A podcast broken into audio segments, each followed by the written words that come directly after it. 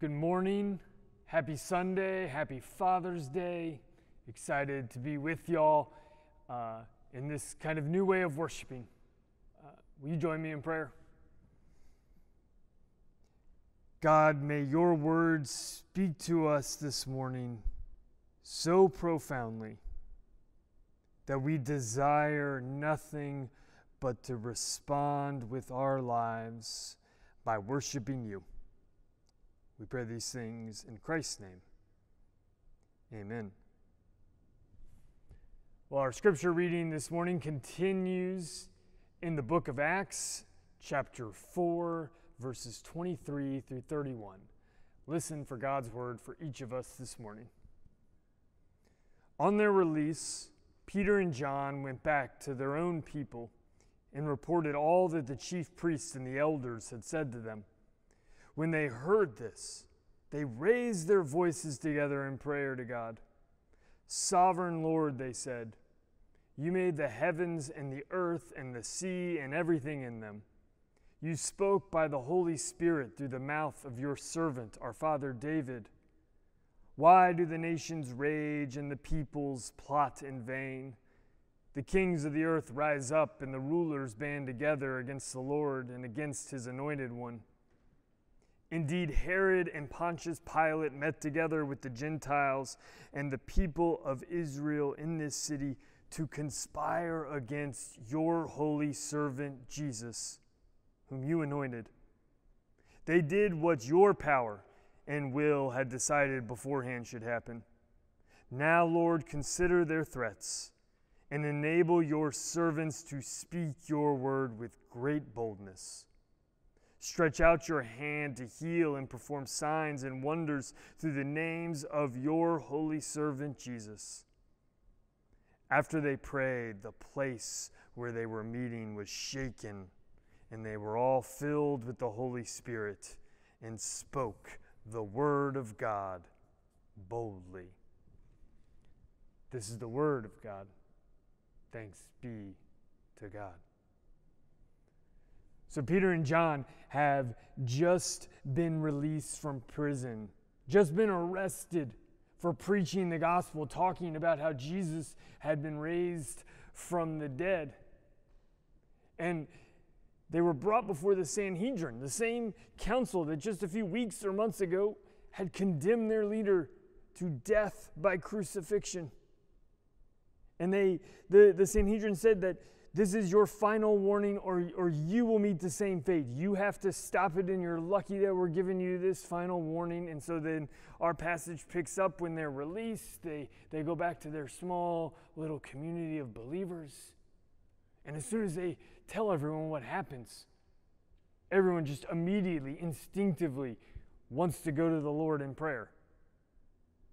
And so you, you think in that context that the prayer that they are going to lift up is, is one of protection. God, come and protect us. That's not a selfish prayer. That is a that's a biblical prayer. You can look throughout Psalms and it's it is calls for God's protection or or uh, deliverance or rescue. And yet that's not what they pray, is it? No, in this time when they are facing possible death, when the unknowns are before them, when, when the world seems to be shaking at their feet, the first church does not pray for protection, they pray for boldness. These people, they so believe, and they even articulate some of this, they so believe the promises of God they, they believe in the mission of the church and that God has, has promised through His Spirit to bring about a new kingdom. They've witnessed God's power, and so they're not, they're not worried about protecting or even surviving. They just want to be bold and proclaim that good news in the world. It's pretty amazing.